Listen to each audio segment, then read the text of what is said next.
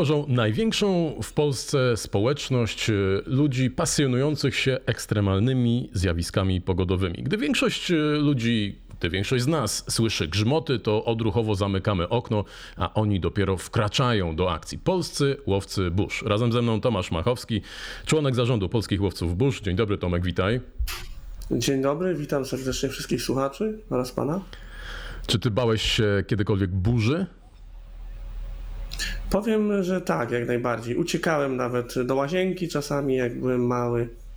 No i w pewnym momencie po prostu pomyślałem tak, dlaczego ja się tego zjawiska boję? Dlaczego wywołuje to we mnie stres? No i zacząłem czytać, oglądać różnego rodzaju materiały, filmy. Kiedyś jeszcze było na takiej, na zagranicznych telewizjach byli jacyś łowcy tornad, coś w tym stylu. Zacząłem to oglądać, No i słynny temat, film no i po Twister prostu nawet. podchodzi do tego zjawiska. Słynny film Twister sprawdziłem z 96 roku. Pewnie też nieobojętny dla ciebie. Czy tak jak najbardziej, tylko oczywiście później okazało się, że ten film to tak nie do końca dużo z prawdą ma wspólnego, no ale jak najbardziej był ciekawy. Okej, czyli przejście ze strachu y, w pasję. y, I jak to się stało i na czym właściwie polega ta y, pasja? No bo na, nazywacie się tak, to, to mocne słowo łowcy burz. A co wy właściwie robicie? Znaczy pierwotnie było tak, że naszym działa naszą działalnością było obserwowanie zjawisk burzowych i ogólnie pogody w naszym kraju oraz staraliśmy się powoli zacząć ją prognozować. Już w 2008 roku nasza ekipa właśnie wyprognozowała jedno z najbardziej niszczących tornad w Polsce w sierpniu 2008 roku. Jako jedyni wystawiliśmy prognozę, która precyzyjnie określała już e, miejsce możliwości wystąpienia tego typu zjawisk. Niestety to się sprawdziło później. No i od tego czasu zaczęła się już jakby taka nasza bardziej profesjonalna działalność, ponieważ ludzie zaczęli nas e, czytać, zaczęli się liczyć z naszym zdaniem. No i nasze prognozy dalej się sprawdzają. Wiadomo, że nigdy nie jest tak, że każda prognoza się sprawdzi, natomiast ta skuteczność była dość duża po prostu. No i A czy wy, oprócz a czy wy macie zawodowo coś edukowania- wspólnego? Czy wy macie zawodowo coś wspólnego z meteorologią, z, z prognozowaniem, czy to jest po prostu taka pasja, a członkowie stowarzyszenia to są e, ludzie, którzy na co dzień zajmują się czymś zupełnie innym? E, To jest różnie. Mamy członków, którzy zajmują się całkowicie czymś innym, na przykład ja e, zajmuję się dziennikarstwem albo e, marketingiem internetowym, a mamy e, kolegów, którzy są doktorantami na uczelni, na przykład e, nasz prezes e, na Uniwersytecie Warszawskim na przykład w tej dziedzinie się kształci. Mamy tak, tak samo na przykład w Szczecinie kolegę, który jest doktorem w tej dziedzinie. Mamy też w Poznaniu na Uniwersytecie Adama Mickiewicza członka naszego stowarzyszenia, który jest doktorem. Także jak najbardziej łączymy osoby, które są zawodowo zainteresowane meteorologią, ale także pasjonatów, którzy e, nie mają teoretycznie nic wspólnego z tym, natomiast mają olbrzymią wiedzę i doświadczenie na ten temat. Ja przerwałem w momencie, w którym mówiłeś o, prognozowaniu, więc wróćmy jeszcze do tego prognozowania. No i zakładam, że to jest jedna część e, waszej działalności, no a druga to, no powiedzmy, uwiecznianie czy pokazywanie tych pasjonujących zjawisk. No, Dokładnie. Druga to mamy takie typowo łowienie burz, skąd ta nazwa się wzięła, czyli zbiera się ekipa w danym miejscu, powiedzmy w województwie łódzkim. E, Mają wcześniej opracowaną prognozę, gdzie mogą spodziewać się na najbardziej aktywnych e, komórek burzowych. No i potem już na bieżąco obserwują dane ze stacji meteorologicznych, dane radarowe, satelitarne. No i wybierają się w miejsce, w których już te ta konwekcja się rozwija i te struktury zaczynają się pojawiać. No i wtedy już jak najbardziej wyposażeni w różnego rodzaju sprzęt. Niektórzy mają aparaty, niektórzy mają drony, niektórzy mają jakieś kamery, telefony i uwieczniają po prostu te zjawiska. Jednocześnie przekazują informacje do nas, co te zjawiska wyrządziły. Czy na przykład padał duży grad, czy e, występowały silne porywy wiatru, czy nawalny opad deszczu. Jak, jak ktoś sobie pomyśli, no szaleńcy, samobójcy, no jak można tak przecież e, w burzę, w, jak, w jakąś trąbę powietrzną, e, no a gdzie kwestie bezpieczeństwa, na, na, gdzie jest ta granica? Znaczy, no właśnie to też nie jest tak, że to jest tak strasznie niebezpieczne. Zazwyczaj jednak y, nasi koledzy po prostu wiedzą, kiedy zejść ze sceny, prawda? Jak już jest na tyle niebezpiecznie, ta burza jest blisko, chowają się do samochodu bądź ewentualnie do innego bezpiecznego miejsca, tak aby jednak y, nie zostali uderzeni piorunem. Tak samo jak y, wybierają miejsce do obserwacji, no to starają się unikać drzew, masztów, różnych niebezpiecznych miejsc, nie wjeżdżają też na jakieś wzniesienia wz- wzgórza, tylko obserwują w miarę bezpiecznego punktu widzenia. Natomiast jeśli chodzi o te tornada i trąby, no w Polsce szczerze powiedziawszy bardzo ciężko jest y, złowić takie zjawisko, żeby być w jego oddziaływaniu. Raczej po prostu dostajemy materiały już od ludzi, którzy znajdują się przypadkiem y, w obrębie działania tego zjawiska. Czyli bardziej ktoś, kto nie zajmuje się tym, ale po prostu jest świadkiem takiego wyjątkowego zjawiska atmosferycznego, wysyła, wy to analizujecie, natomiast takie uchwycenie, mimo Jest przecież prognoz, jest ciężkie. trudne, tak? No a Ponieważ jest bardzo mało jednak tego typu zjawisk na naszym terenie. Te tornada występują, no można powiedzieć, że niezwykle rzadko, na szczęście. Okej, ale z, y, mówi się, że w Polsce występują już trochę analogicznie do Stanów, gdzie to pojęcie aleja tornad jest przecież bardzo znane, że w Polsce też są dwa takie, no może nie do końca aleje, ale rejony, gdzie tych zjawisk atmosferycznych jest powiedzmy więcej niż, y, niż na innym obszarze kraju. To jest północ, Pomorze i okolice powiedzmy Częstochowy. Dlaczego? Jak to wytłumaczyć? Znaczy tak to jest, tylko ja tak dalej bym powiedział. No na północy, no to wiadomo, że są te trąby wodne przede wszystkim. No to one są co roku po kilka, kilkanaście nawet, bo to jak chłodne powietrze e, z północy zaczyna spływać na rozgrzane wody e, Morza Bałtyckiego, no to wtedy robi się ta różnica temperatur, no i powstają na, pod chmurami konwekcyjnymi właśnie te wiry. Natomiast e, na południu, no owszem, jest troszkę więcej tych zjawisk w rejonie właśnie Śląska, Częstochowy, Natomiast moim zdaniem trudno jeszcze wyrabiać takie stwierdzenie, że to na pewno jest aleja tornad, ponieważ tych zjawisk i tak nie jest tam jakoś dużo. Jest więcej troszkę niż w innym terenie e, naszego kraju, natomiast nie jest to jakaś przera- przerażająca, straszna różnica, że już możemy na 100% powiedzieć, że tylko tam będą te tornada w takiej ilości. Natomiast Okej. jest to najprawdopodobniej związane z tym, że tam e, z tak zwanej bramy morawskiej e, ciepłe, wilgotne powietrze częściej dopływa jeszcze i po prostu są dogodniejsze warunki na tworzenie się tak rozbudowanych chmur burzowych, które generują tego typu zjawiska. Wspomniałeś o tym 2008 roku, o początkach e, waszego stowarzyszenia. To też e, rok taki no, wyjątkowy, biorąc pod uwagę właśnie te ekstremalne zjawiska pogodowe, o których e, mówimy. I jak często to się zdarza i na ile zmiany klimatu, o których teraz się tak mówi, że właśnie takie nasilenie trudno przewidywalnych, e, punktowych e, i właśnie ekstremalnych zjawisk pogodowych m, jest coraz większe. Jak to się zmienia? Znaczy statystycznie no, są lata, w których jest więcej tych to- tornad, są lata, w których jest mniej. Natomiast trudno jeszcze zrobić taką statystykę, bo wystarczy przypomnieć na przykład rok, ten rok i luty, w którym mieliśmy największy incydent związany z trąbami powietrznymi w Polsce, odkąd zajmujemy się tym zjawiskiem. I ktoś by powiedział, że powinno być w lecie, no bo wiadomo, że tam gorąco, te burze, no ale jednak e, takie coś wystąpiło w lutym tego roku. Były duże zniszczenia na zachodzie Polski i w centrum, właśnie od trąb powietrznych. Natomiast y, zmiany klimatu jak najbardziej będą miały wpływ na nasz kraj. Trudno dokładnie powiedzieć jakie. Można tutaj debatować, że najprawdopodobniej będziemy mieć więcej susz, więcej okresów z y, właśnie bezburzową pogodą w ciągu lata. Będziemy mieć częściej powiedzmy burze jesienią, wiosną, zimą, y, co kiedyś się zdarzało rzadziej. No i być może jest taka szansa, że faktycznie te zjawiska będą silniejsze. Dlatego trzeba to jak najbardziej obserwować, trzeba badać, po co my też jesteśmy, ponieważ współpracujemy z Europejską Bazą Danych y, Zjawisk Niebezpiecznych ESWD i oni właśnie te ekstremalne zjawiska wszystkie raportują z każdego kraju. No i nasze stowarzyszenie właśnie bardzo dużą robotę w tej kwestii robi, ponieważ raportuje każde doniesienia o zjawiskach i na podstawie tej bazy w kolejnych latach będzie można już wyciągać coraz bardziej idące właśnie wnioski. Jak zmiany klimatu działają na nasz kraj? Czy będzie więcej zjawisk, mniej i czy one będą częstsze? A co to właściwie znaczy zjawisko ekstremalne? Bo już parę razy ja przynajmniej użyłem takiego y, słowa i, i media bardzo, bardzo szybko to są w stanie wychwycić. Czy to jest y, w jakiś sposób mierzone? Są jakieś y, tabele? Jak to wytłumaczyć?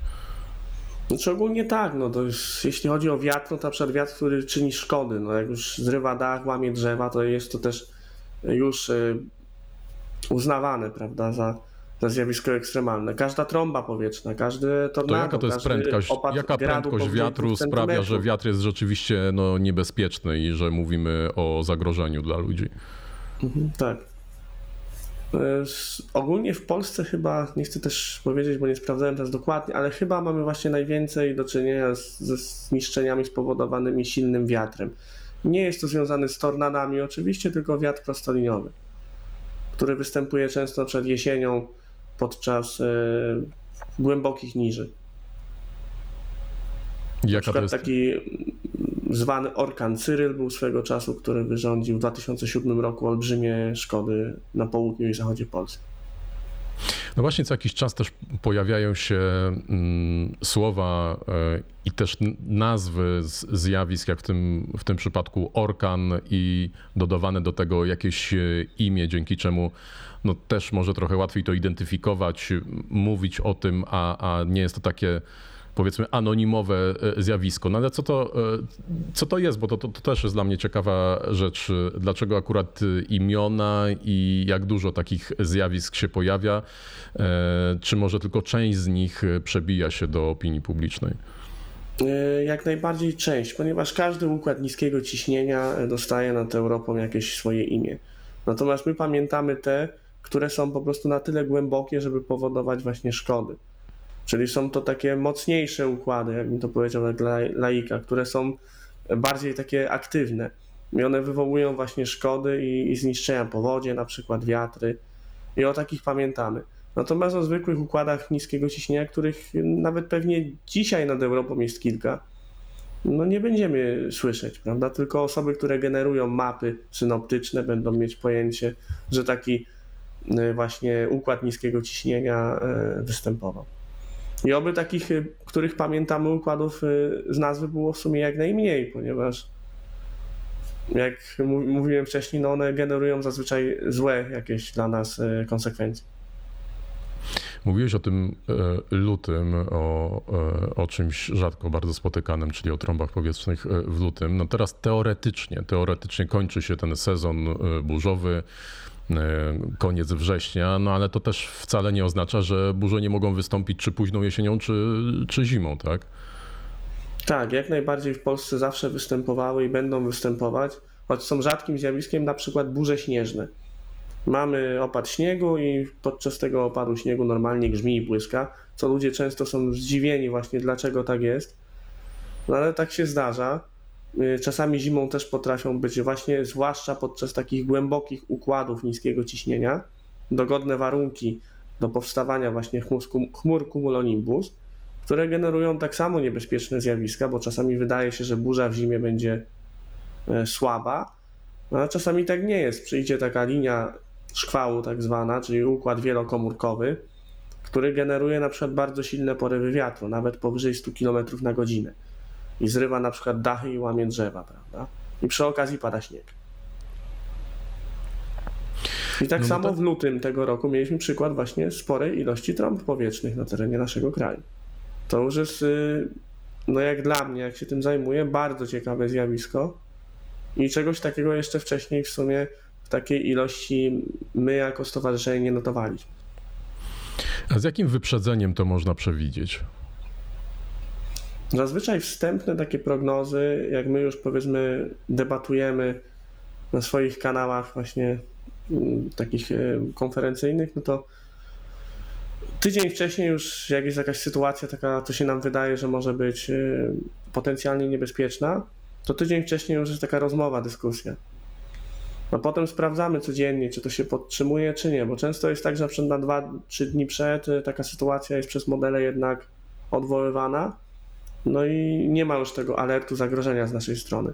Natomiast 2-3 dni przed już jest faktycznie taki alarm, że już można pisać na stronach u nas, że będzie taka to jest niebezpieczna sytuacja, żeby się przygotować. A prognozę burzową zazwyczaj wydajemy dzień wcześniej.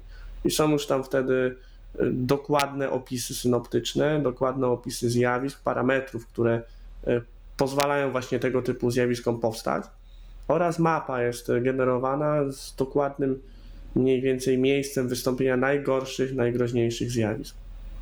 No właśnie, to mnie jeszcze interesuje. Zakładając, że to już y, jest 24 godziny przed planowanym wystąpieniem tych y, zjawisk, to na ile precyzyjny, biorąc pod uwagę obszar, może być y, ta prognoza? No, no mówiąc wprost, ludzie, nie wiem, powiatów, województw czy konkretnych miast no, mogą być narażeni na te zjawiska. Jak, jak to się określa? Ja zauważyłem, że najbardziej to się ogranicza do terenów województw.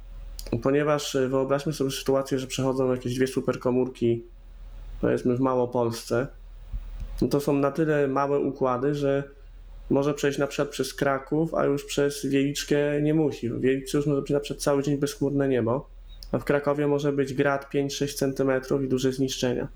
I zazwyczaj tego typu y, prognozy i tego typu ostrzeżenia, to też warto tutaj powiedzieć słuchaczom, że one są bardzo takie lokalne. Te burze, te zjawiska występują y, na małych obszarach i często faktycznie jest tak, że ktoś potem nam napisze, że na przykład w jego miejscowości burzy nie było, on pochował wszystkie swoje rzeczy, bo bał się tego, no ale nie zauważył, że na przykład już powiat dalej albo miejscowość dalej były raporty właśnie ze zniszczeń spowodowanych właśnie przejściem takiej burzy. No, burza często nie zajmuje terenu całego województwa, ale właśnie terenu paru miast, paru miejscowości. I tam generuje te największe szkody niestety. Czyli rozumiem, że tak precyzyjnie to nie jest możliwe do określenia. Lepiej bezpiecznie określić e, potencjalny obszar występowania, czyli dość szeroko jak e, województwo, natomiast no, na razie jeszcze te modele nie pozwalają Tak, stwierdzić, dokładnie że tak samo robi się też na przykład w Ameryce, w USA. Oni tak samo właśnie generują obszary, które są zagrożone właśnie tego typu zjawiskami najbardziej. I potem y, robi się jeszcze rzecz kolejną, mianowicie wydaje się ostrzeżenia już na bieżąco y, w, y, w czasie rzeczywistym, czyli po prostu ktoś z nas obserwuje modele numeryczne, obserwuje mapy radarowe, zdjęcia satelitarne. Mamy też kontakt właśnie z naszymi łowcami, którzy jeżdżą i są w terenie. No i wtedy na bieżąco już zaznaczamy już precyzyjnie te obszary, w których ta burza się znajduje i w którą stronę ona przemieszcza. Czyli będziemy w stanie stwierdzić na przykład, że za godzinę, dwie jakiś układ, który jest dość aktywny, przemieści się powiedzmy z Krakowa do Tarnowa. I to już jesteśmy w stanie zrobić. I na tej podstawie właśnie ostrzeżenia jak najbardziej mogą być generowane. Przy tym wszystkim pojawiły się jeszcze mm, dość niedawno na taką szeroką skalę ostrzeżenia Rządowego Centrum Bezpieczeństwa, czyli takie alerty SMS-owe. Pewnie każdy z nas taki alert y, dostał. Y, Jak sądzisz, jak wygląda ten, jak oceniasz ten polski system ostrzegania, powiadamiania o ewentualnych zagrożeniach? Znaczy powiem tak, że my tak naprawdę byliśmy wielkimi orędownikami wprowadzenia czegoś takiego. Już po tragedii w Tatrach, która właśnie była, że tam e, ludzie zostali śmiertelnie porażeni piorunem, e, pisaliśmy wszędzie, gdzie to tylko możliwe, żeby wprowadzić właśnie taki system, który jest w stanie lokalnie ludzi ostrzegać przed zjawiskiem, które zmierza. No i ten system w sumie powstał. E, Byliśmy z tego zadowoleni, natomiast po jakimś czasie działania, no powiem tak, no przydałoby się na pewno go ulepszyć, poprawić. Tak, żeby te ostrzeżenia faktycznie e, trafiały do tych osób, które e, są jakby zainteresowane tym, w sensie w momencie, kiedy jest duże niebezpieczeństwo i żeby broń Boże nie trafiały po fakcie, a czasami się tak zdarzało, że gdzieś e, już zjawisko wystąpiło, a ostrzeżenie dopiero dotarło do ludzi. Jak najbardziej uważam, że ten system jest dobrym, dobrą, znaczy dobrym kierunkiem, że jak najbardziej dobrze, że coś takiego powstało. Cieszymy się z tego bardzo. Natomiast warto, jak każdy system, po prostu udoskonalać, ulepszać, ponieważ zawsze na początku przez pewien czas coś na pewno nie działa tak, jakby powinno. Okej, rozmawialiśmy o ostrzeganiu, o prognozowaniu, po, powiadamianiu ludzi, no ale teraz powiedzmy o tym, co jest takiego pasjonującego, pięknego w tym. Przykład e, zdjęcia za twoimi plecami, jeśli mógłbyś e, powiedzieć nam, co to za zdjęcie. No to jest zdjęcie naszego właśnie kolegi Arkadiusza Wójtowicza z Lublina. On y, właśnie bardzo dobre zdjęcia robi, Bush, y, ma dość ciekawy sprzęt no i jest w stanie po prostu wyłapać też, no i ma chęć po prostu, on wyjeżdża praktycznie do każdej burzy, można powiedzieć, że jak w jego rej- rejonie powstają chmury burzowe, no to jego już w domu nie ma. Zawsze po prostu bierze sprzęt, jedzie na dogodne miejsce, obserwuje, robi zdjęcia i to jest taki jego, jego mały świat, można powiedzieć. W sumie tak naprawdę każdy z nas no, widzi piękno, bo owszem, burze to też zagrożenie jest, no ale to też jest coś wspaniałego. Przecież takie pioruny, błyskawice, które rozchodzą się po całym niebie, no czasami potrafią wyglądać ładniej niż pokaz ogni sztucznych. No i tak samo potrafią brzmieć ciekawiej, bo jak y, piorun uderzy dość blisko, no to czasami jest taki odgłos, że aż przechodzą ciarki. No to każdy z nas pewnie wie, że potrafi aż przestraszyć. Natomiast same chmury, formacje chmurowe potrafią mieć przeróżne kształty, jakichś walców, jakichś dzwonów, yy, skłębionych na przykład gałek lodów. No coś wspaniałego po prostu, tylko wystarczy na to popatrzeć troszeczkę. Czyli z jednej strony fascynujące, ale z drugiej też y, niszczycielskie y, piękno natury. I ja pięknie dziękuję za to spotkanie, za rozmowę. Tomasz Machowski, członek zarządu Polskich Łowców Burz. Wszystkiego y, dobrego i wielu ciekawych zdjęć. Ja tak samo dziękuję oraz zapraszam prognoz. na naszą stronę lowcyburz.pl. Bardzo dziękuję. Do Wszystkiego dobrego. Państwu też dziękuję, a ja zapraszam, zachęcam do oglądania kolejnych odcinków podcastu Stowarzyszenia Program Czysta Polska Zielonej Interii. Przemysł Białkowski. Do widzenia, kłaniam się.